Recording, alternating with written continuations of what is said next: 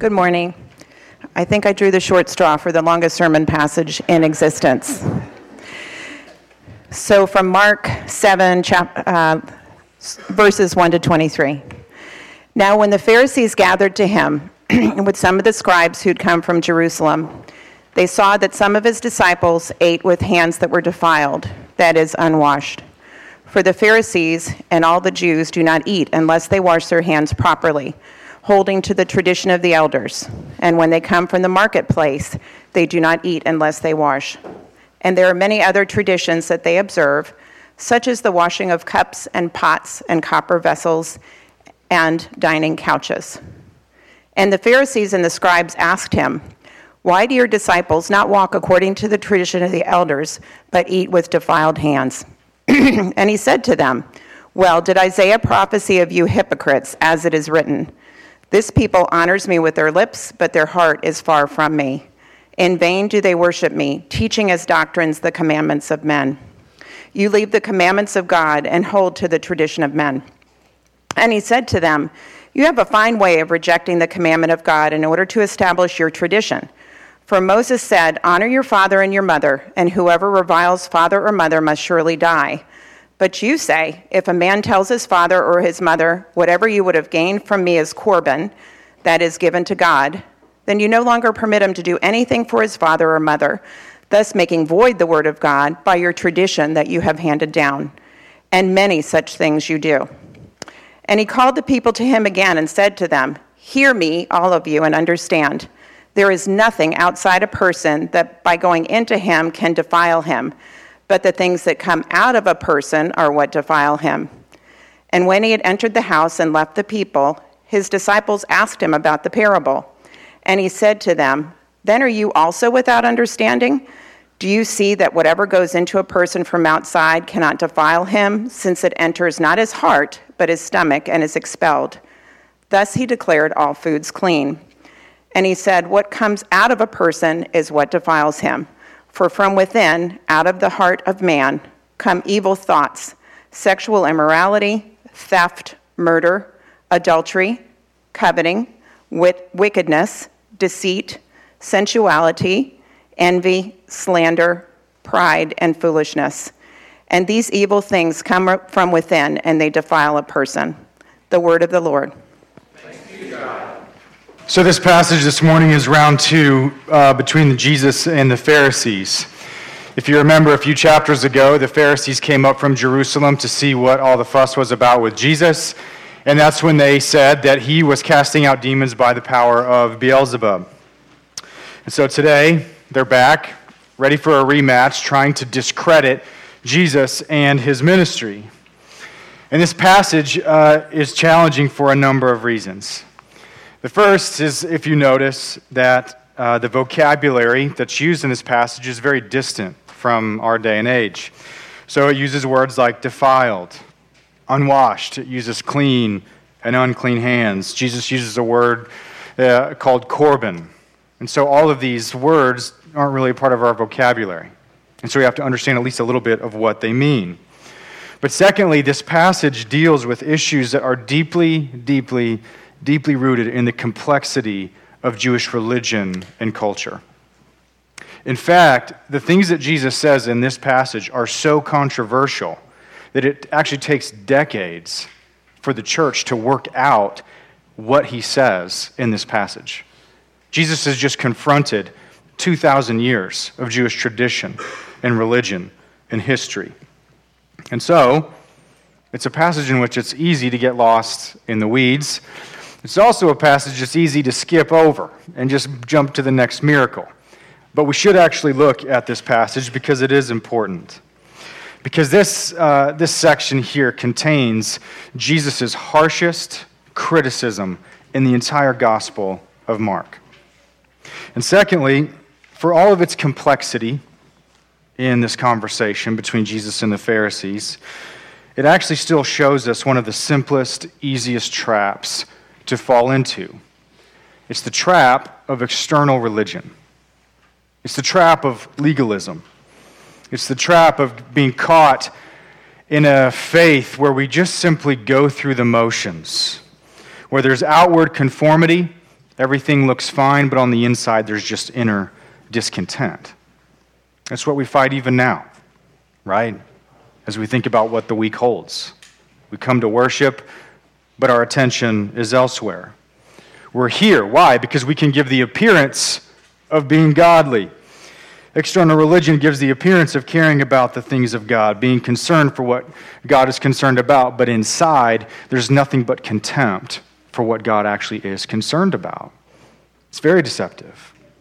External religion is the lie that says as long as you do these things on the outside, or don't do these things on the outside, then on the inside, you are completely okay. And so, perhaps one of the best examples, I think one of the most vivid examples that the scriptures give gives about what this looks like is from Amos 8, where God literally is prosecuting Israel for the way they've gone about religion and said, he, he says, Yeah, you stop working on the Sabbath day, but you can't wait for it to be over because you're so ready to start making money again. All your religion is one big show. And God calls him out. And it's exactly what Jesus is doing in this passage. But we need to remember, too, that Mark is writing to a Gentile audience when he writes the Gospel of Mark. And so the reason that he includes this, this passage amidst all of the things that he could have included is because this isn't just a problem for Jews. This is also a problem for those that claim to follow Jesus. External religion is a problem that we all run the risk of falling into. It's always there, and it's always uh, drawing us near, wanting us to participate in this external religion. Why? Because external religion at its heart is incredibly attractive. Because it can give the appearance that everything is fine on the outside, and you don't ever, ever have to deal with your own heart. And everybody and everything around you can think that you are just fine. So let's think about this passage from this perspective. As a professing Christian, for you, what is the most tragic thing that could happen to you? As a professing Christian, what's the most tragic thing that could happen to you? Perhaps there's room for debate as to what it is. But I think perhaps at the top is that in the end, you would think that you know Jesus and you would find out that you don't at all. Right? is to think this whole time that I know Jesus. And then you get to where you don't have any time left, and Jesus says to you what he says he'll say to many in Matthew 7 when he says, Many will say to me, Lord, Lord, look at all that I've done for you.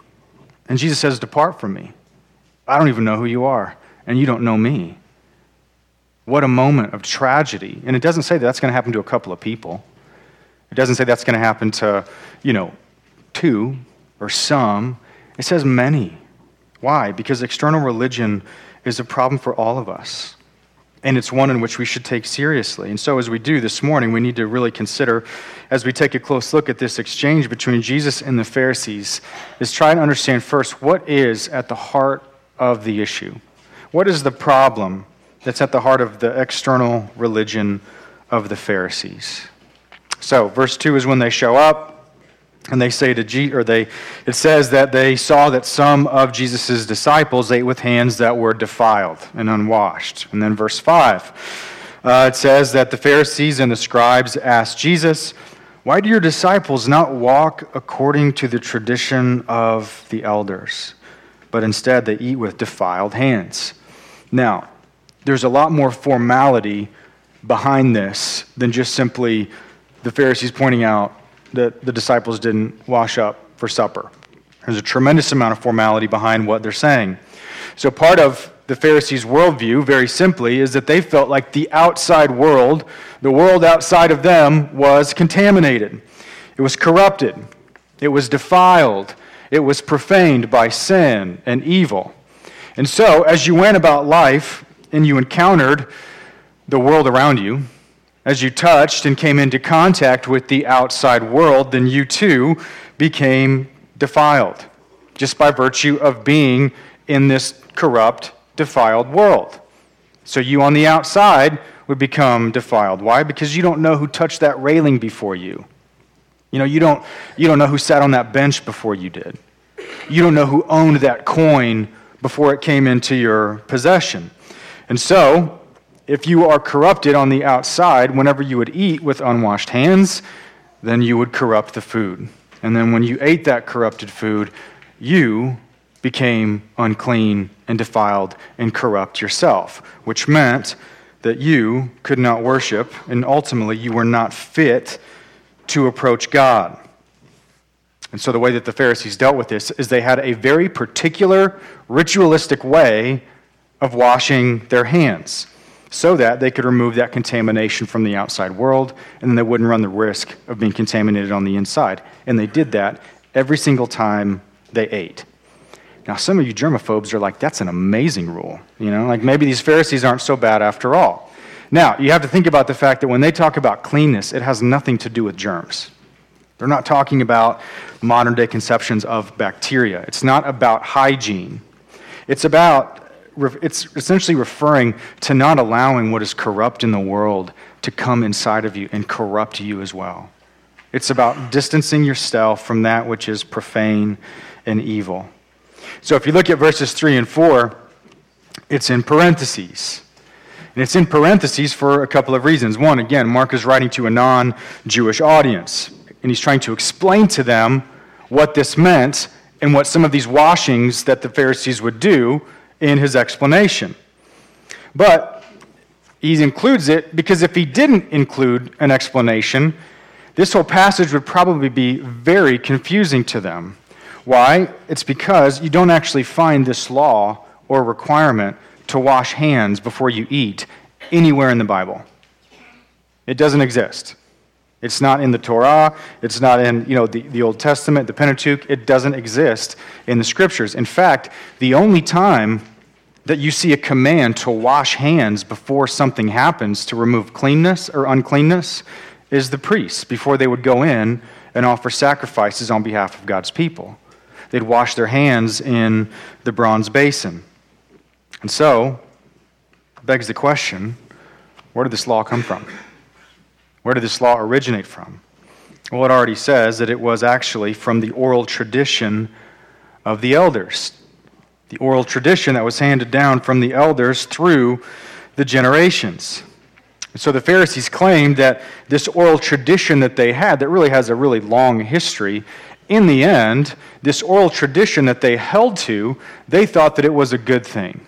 Sure, it's not in the Bible, but it helps us. Why? Because the oral tradition forms a fence around all of those laws that are actually in the scriptures. It forms a fence around the real law, the Torah of God. So it's a help to you. Why? Because if you don't break any of these laws that are in the oral tradition, then you don't ever have to worry about actually breaking the law that's in the Word of God, right? So it's meant to protect, it's meant to keep you pure from breaking the law of God.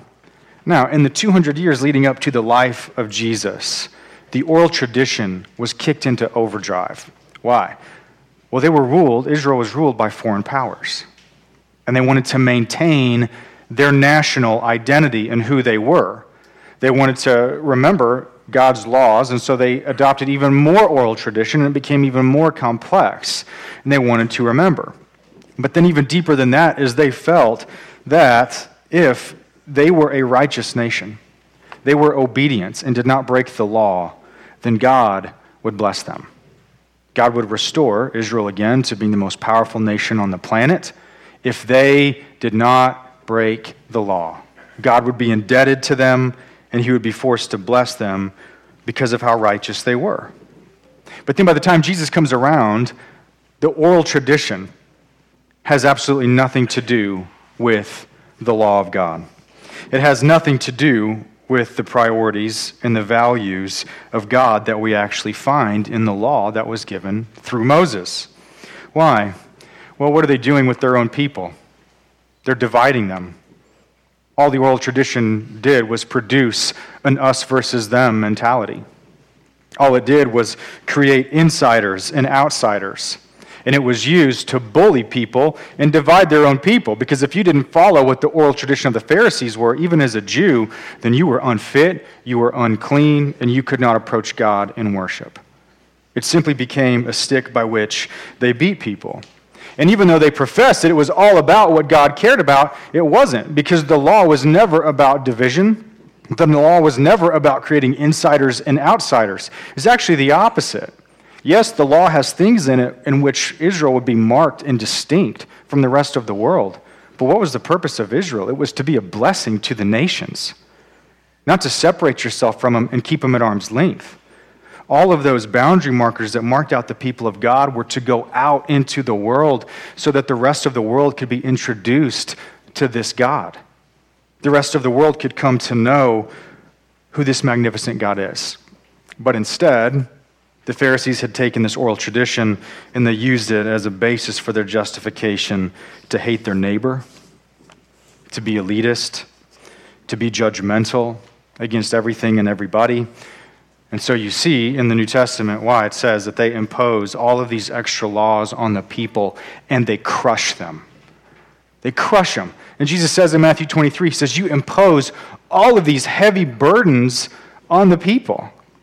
All you do all the time is just tell people how profane, how unclean they are in the name of God you shut the kingdom in people's faces over and over again. So, if you remember last week in the feeding of the 5,000, when Jesus sees all of these people coming to him and he has compassion on them, why? Because they're sheep without a shepherd. It's these guys that are running the show. These guys that are supposed to be leading them to God, and yet they're not.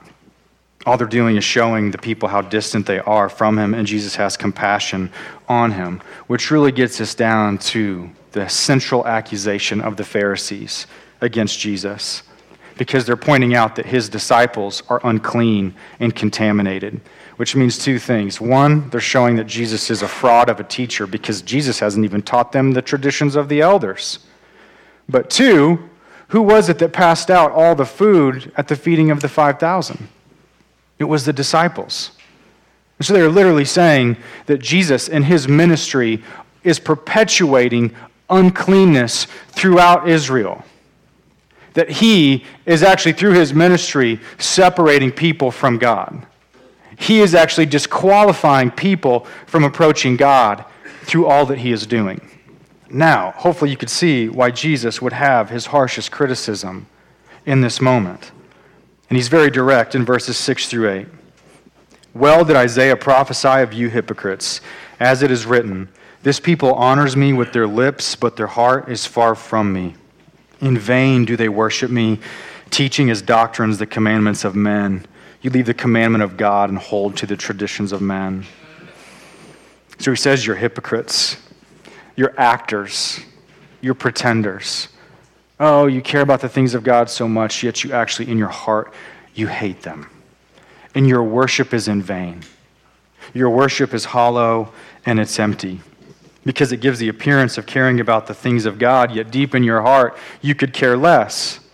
And Jesus just gives a quick illustration of how they actually do this when he talks about Corban, right? Corban just simply means uh, dedicated. And so, in the oral tradition, they would allow for something to be considered Corban, which just means dedicated. So I could claim that my car is Corban, it's dedicated to God. Or I could claim that my house is Corban, it's dedicated to God. My, my personal wealth is Corban, it's dedicated to God, right? So it would be devoted to the temple treasury. And Jesus uses an example of how the Pharisees would give the appearance of godliness and completely forsake godliness all at the same time with Corban. Why? Because part of the law in the scriptures was that you would honor your father and your mother. And part of honoring your father and your mother was actually taking care of them in their old age. It was providing for them and loving them sacrificially all the way through the end of their life. But what happened is, is that the oral tradition of the Pharisees that they would allow is it became something where somebody could go, Mom and Dad, I'm so sorry. But everything that I was going to be giving to you, you know what? It's Corban. It's dedicated to God. I'm not going to be able to take care of you. So I can keep all that money in my bank account and it can gain interest and I can enjoy the fruits of it during my lifetime and then just dedicate it at the end of my life whenever I die in my will. But you guys are going to have to figure out something else, right? I care about devoting myself to God so much that I'm going to completely break this commandment, right? It is a complete and utter hypocrisy. The whole thing falls apart. And Jesus says, and many such things you do. That's just one of many that the Pharisees do. It's the appearance of godliness. And so, what is at the heart of the problem of their legalism and their external religion? It's that they have traded the authority of God for the authority of men. And the authority of men will always give the appearance of caring about the things of God, yet in the end have nothing to do with them. That's legalism. Oh, you got to do this because it's really about this is what God really cares about. That's external religion. You really need to do this because it gives the appearance of godliness, and yet it keeps God at arm's length. And the truth is, this happens in the church all the time. All the time. It's so easy to do, to give the appearance of godliness. So let's have fun for a second, and I'll give you a couple of these examples from my past. One, if you were raised in the 80s and the 90s, uh, you know you were told, most likely, that you were not really serious about following Jesus until you threw away all those secular CDs. Right? Like you weren't really serious about Jesus until you brought those to the bonfire at youth night. You weren't really serious until you smashed. You couldn't just throw them away. You had to smash them, right? You had to, you know, leave no bridge. Burn all your bridges back to that, right? Never, heaven forbid that your Aerosmith, you know, albums are in the closet and you don't tell anybody about those. You just kind of do the ones that you don't listen to anymore, right? But as long as you really do that, why? Because KISS, KISS stands for Knights in Satan's Service. ACDC, that stands for Antichrist, Devil's Child, right? You're going to go to hell if you listen for those about to rock, we salute you, right? and you enjoy it. You can't do that. So as long as you stay away from those things and you give those things up, then you're okay on the inside. Another one 20 years ago was Harry Potter, right? So if you read Harry Potter, you are literally inviting Satan to live inside of your heart, okay? You're going to get a Ouija board. It's the gateway to the occult and all of these things that what? It's going to corrupt you. You can't read about the Dark Lord Voldemort. Instead, come read about the Dark Lord Sauron in The Lord of the Rings, and that's so much better, okay? And you can, you can enjoy that. It has nothing to do with the values of God, except what? If you do it, then you really care about God. And then there's one, one of my favorites is I knew a couple one time where the husband went to the doctor, right? And the doctor said, Look, you've got some early heart conditions with some high cholesterol. I'm not going to prescribe you any medicine. Let's see if we can do, deal with it in a more simple way. Go home, get some wine, and just drink wine, a little some wine every night, and that will probably help with the cholesterol, and we'll check and see if it gets any better over time.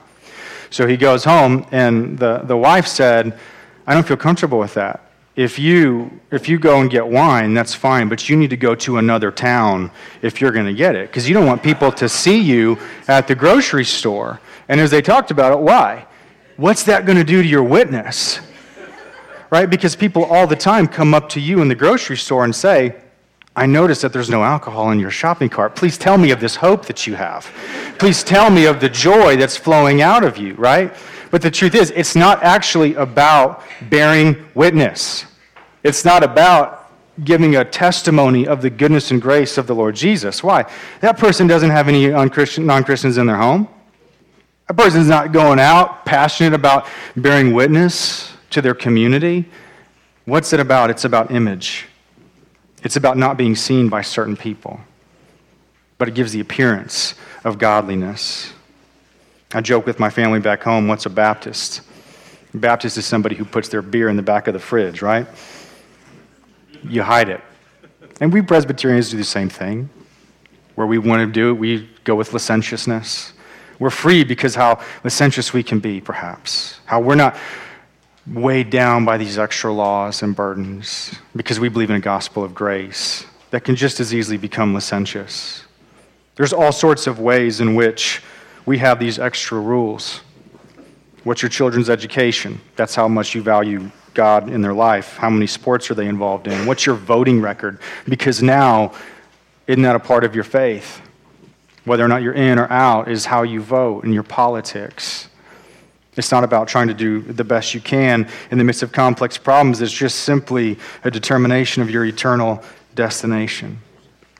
Or a law about whether or not you've been divorced whether or not your children are walking with the Lord as they've moved out of your house. These are all things about which we think that they just give the appearance about caring about the things of God, yet in the end, they don't care about anything whatsoever that God cares about because they're used to divide.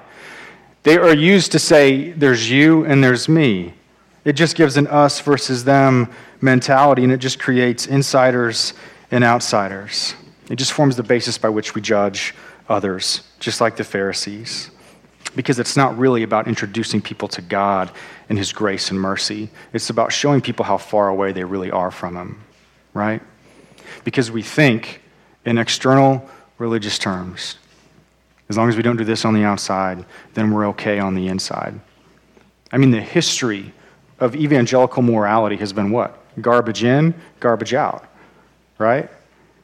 Jesus says the complete opposite in this passage. And that's what we've been fed garbage in, garbage out. Your standing is based on what you are surrounded by. It has nothing to do with what's going on in here that would draw you to those things. Instead, as long as you don't do all of that or you do these certain things, you're okay. And Jesus says that is the lie. It's so easy to live by a set of rules that give the appearance of godliness and yet have nothing to do with it at the same time. So, really, lastly, two things. How can we be a church that's on guard against doing that, those types of things? Because all of those things are misleading away from God. How can we be a church that does not worship in vain and seeks to worship in truth and in purity? Well, I think that part of it, the first thing is we have to be willing to see our own hypocrisy. What's the difference between a Pharisee and a disciple? Well, Pharisees don't want to hear anything of it, and disciples are willing to see the parts of their heart that are hypocritical. They're willing to hear about the parts of their heart that, sure, yeah, give the appearance of godliness, yet in the end are distant from God. And so, what's our hypocrisy? Are we willing to see it?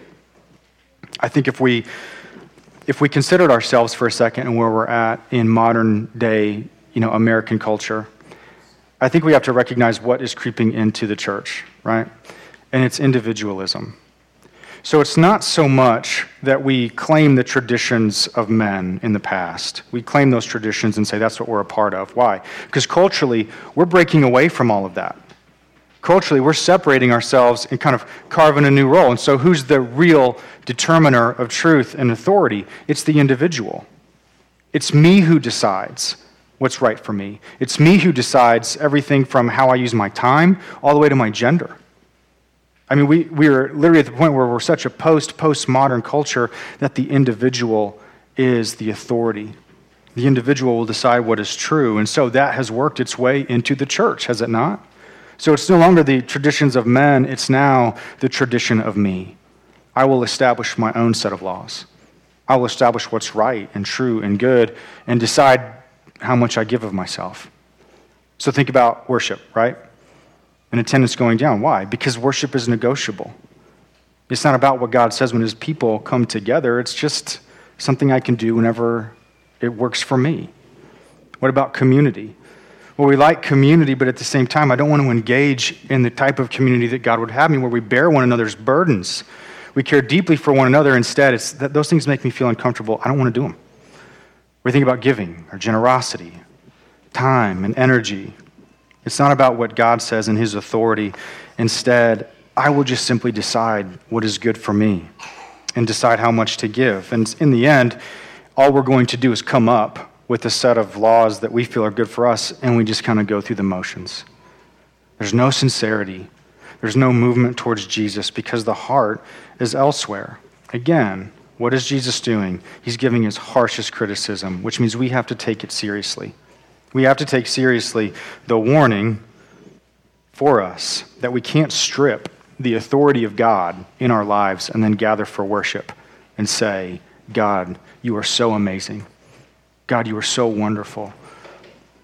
Right? It's like a married couple that lives apart all week long in separate homes, separate houses, yet on Sunday morning they show up, sit together, and they pretend like they're the happy couple. Isn't it so easy to fall into that trap? And lastly, is that we have to be willing to recognize the result of this kind of religion. What's the real result of getting in this go with the flow, just kind of external religion. There's a few things that are, you value that are important, and as long as you don't do these things, then we're okay, or as long as you do this stuff, you're okay, and all of that. What's the real result? What's literally what's happening right in front of us in this passage with the Pharisees.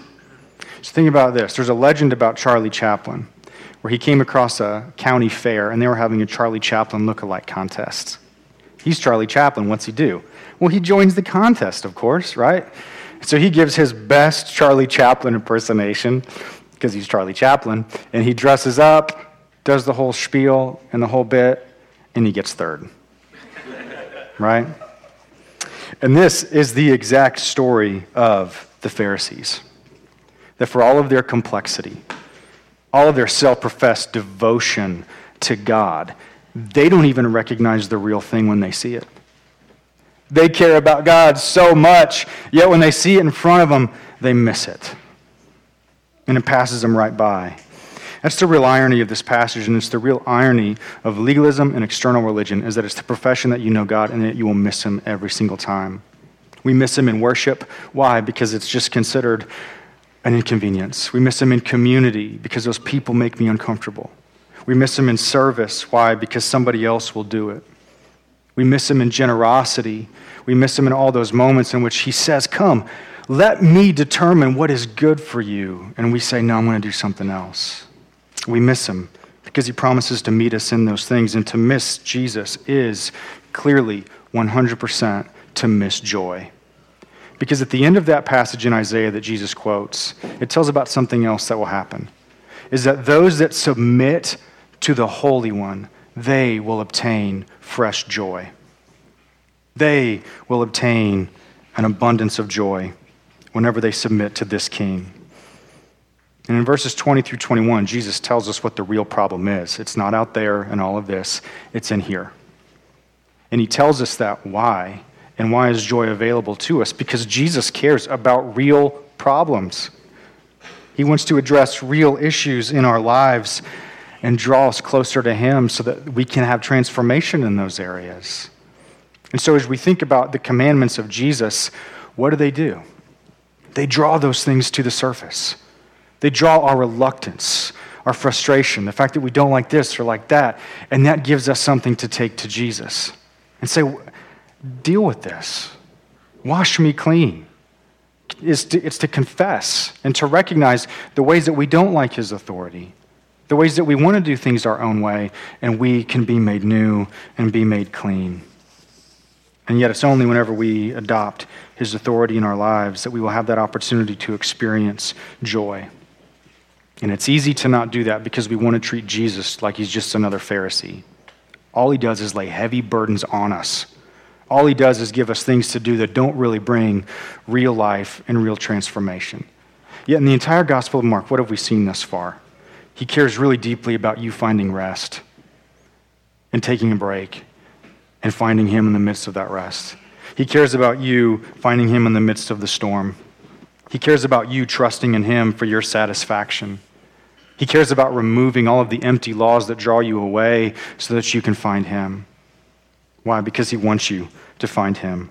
Now, does any of that sound like a king that just lays pointless burdens upon us? Instead, might we all find joy by recognizing that His authority is freedom because He's a king like no other? Let's draw near to him at the table this morning. Let's pray.